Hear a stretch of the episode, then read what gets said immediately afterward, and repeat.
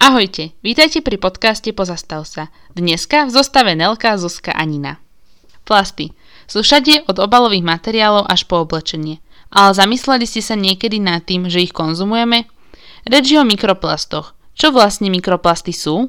Ide o miniatúrne čiastočky menšie než 5 mm. Rozdeľujeme ich na primárne, ktoré sa do prostredia dostávajú kvôli ľudskej činnosti priamo, a na sekundárne, ktoré vznikajú rozpadom väčších plastov. Objavujú sa vo vode, ktorú pijeme, vo vzduchu, ktorý dýchame, ale aj v pôde, ktorá nám dáva obživu.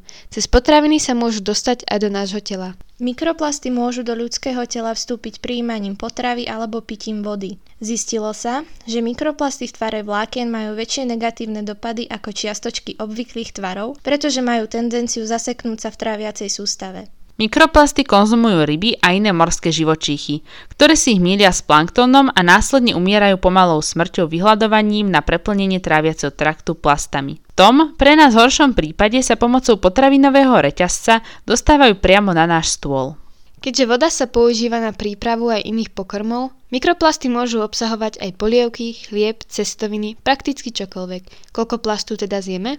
Bežný človek zje za mesiac asi 21 gramov plastových mikročastíc a 250 gramov častíc za rok. Za mesiac teda zjeme asi jednu zubnú kevku. Aké sú vplyvy na zdravie? Čo sa teda stane s plastom, keď už je v tele? Vstupuje vám do krvi? Ponorí sa vám do útrop? Alebo jednoducho prejde bez poškodenia? Vedci si stále nie sú celkom istí množstvom mikroplastov, ktoré telo dokáže tolerovať, ani tým, aké veľké škody spôsobujú. V roku 2017 štúdia z Londýnskej univerzity predpokladala, že kumulatívny účinok použitia plastu môže byť časom toxický. Rôzne druhy plastov majú rôzne toxické vlastnosti. Niektoré sú vyrobené z toxických chemikálií, ako je chlór, zatiaľ čo iné zachytávajú stopové množstva chemikálií, ako je olovo, ktoré sa nachádzajú v životnom prostredí. Nahromadenie týchto toxínov v priebehu času by mohlo mať vplyv na imunitný systém. Keď sa vedci pozreli na vplyv konzumácie morských plodov kontaminovaných mikroplastmi, tiež zistili, že nahromadený plast môže poškodiť imunitný systém a narušiť rovnováhu čriev.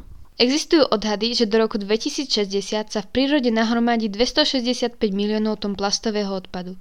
13% z toho budú práve plasty menšie ako 5 mm, čiže mikroplasty. Sme radi, že sa spolu s nami snažíte správať zodpovednejšie a tešíme sa na vás na budúce.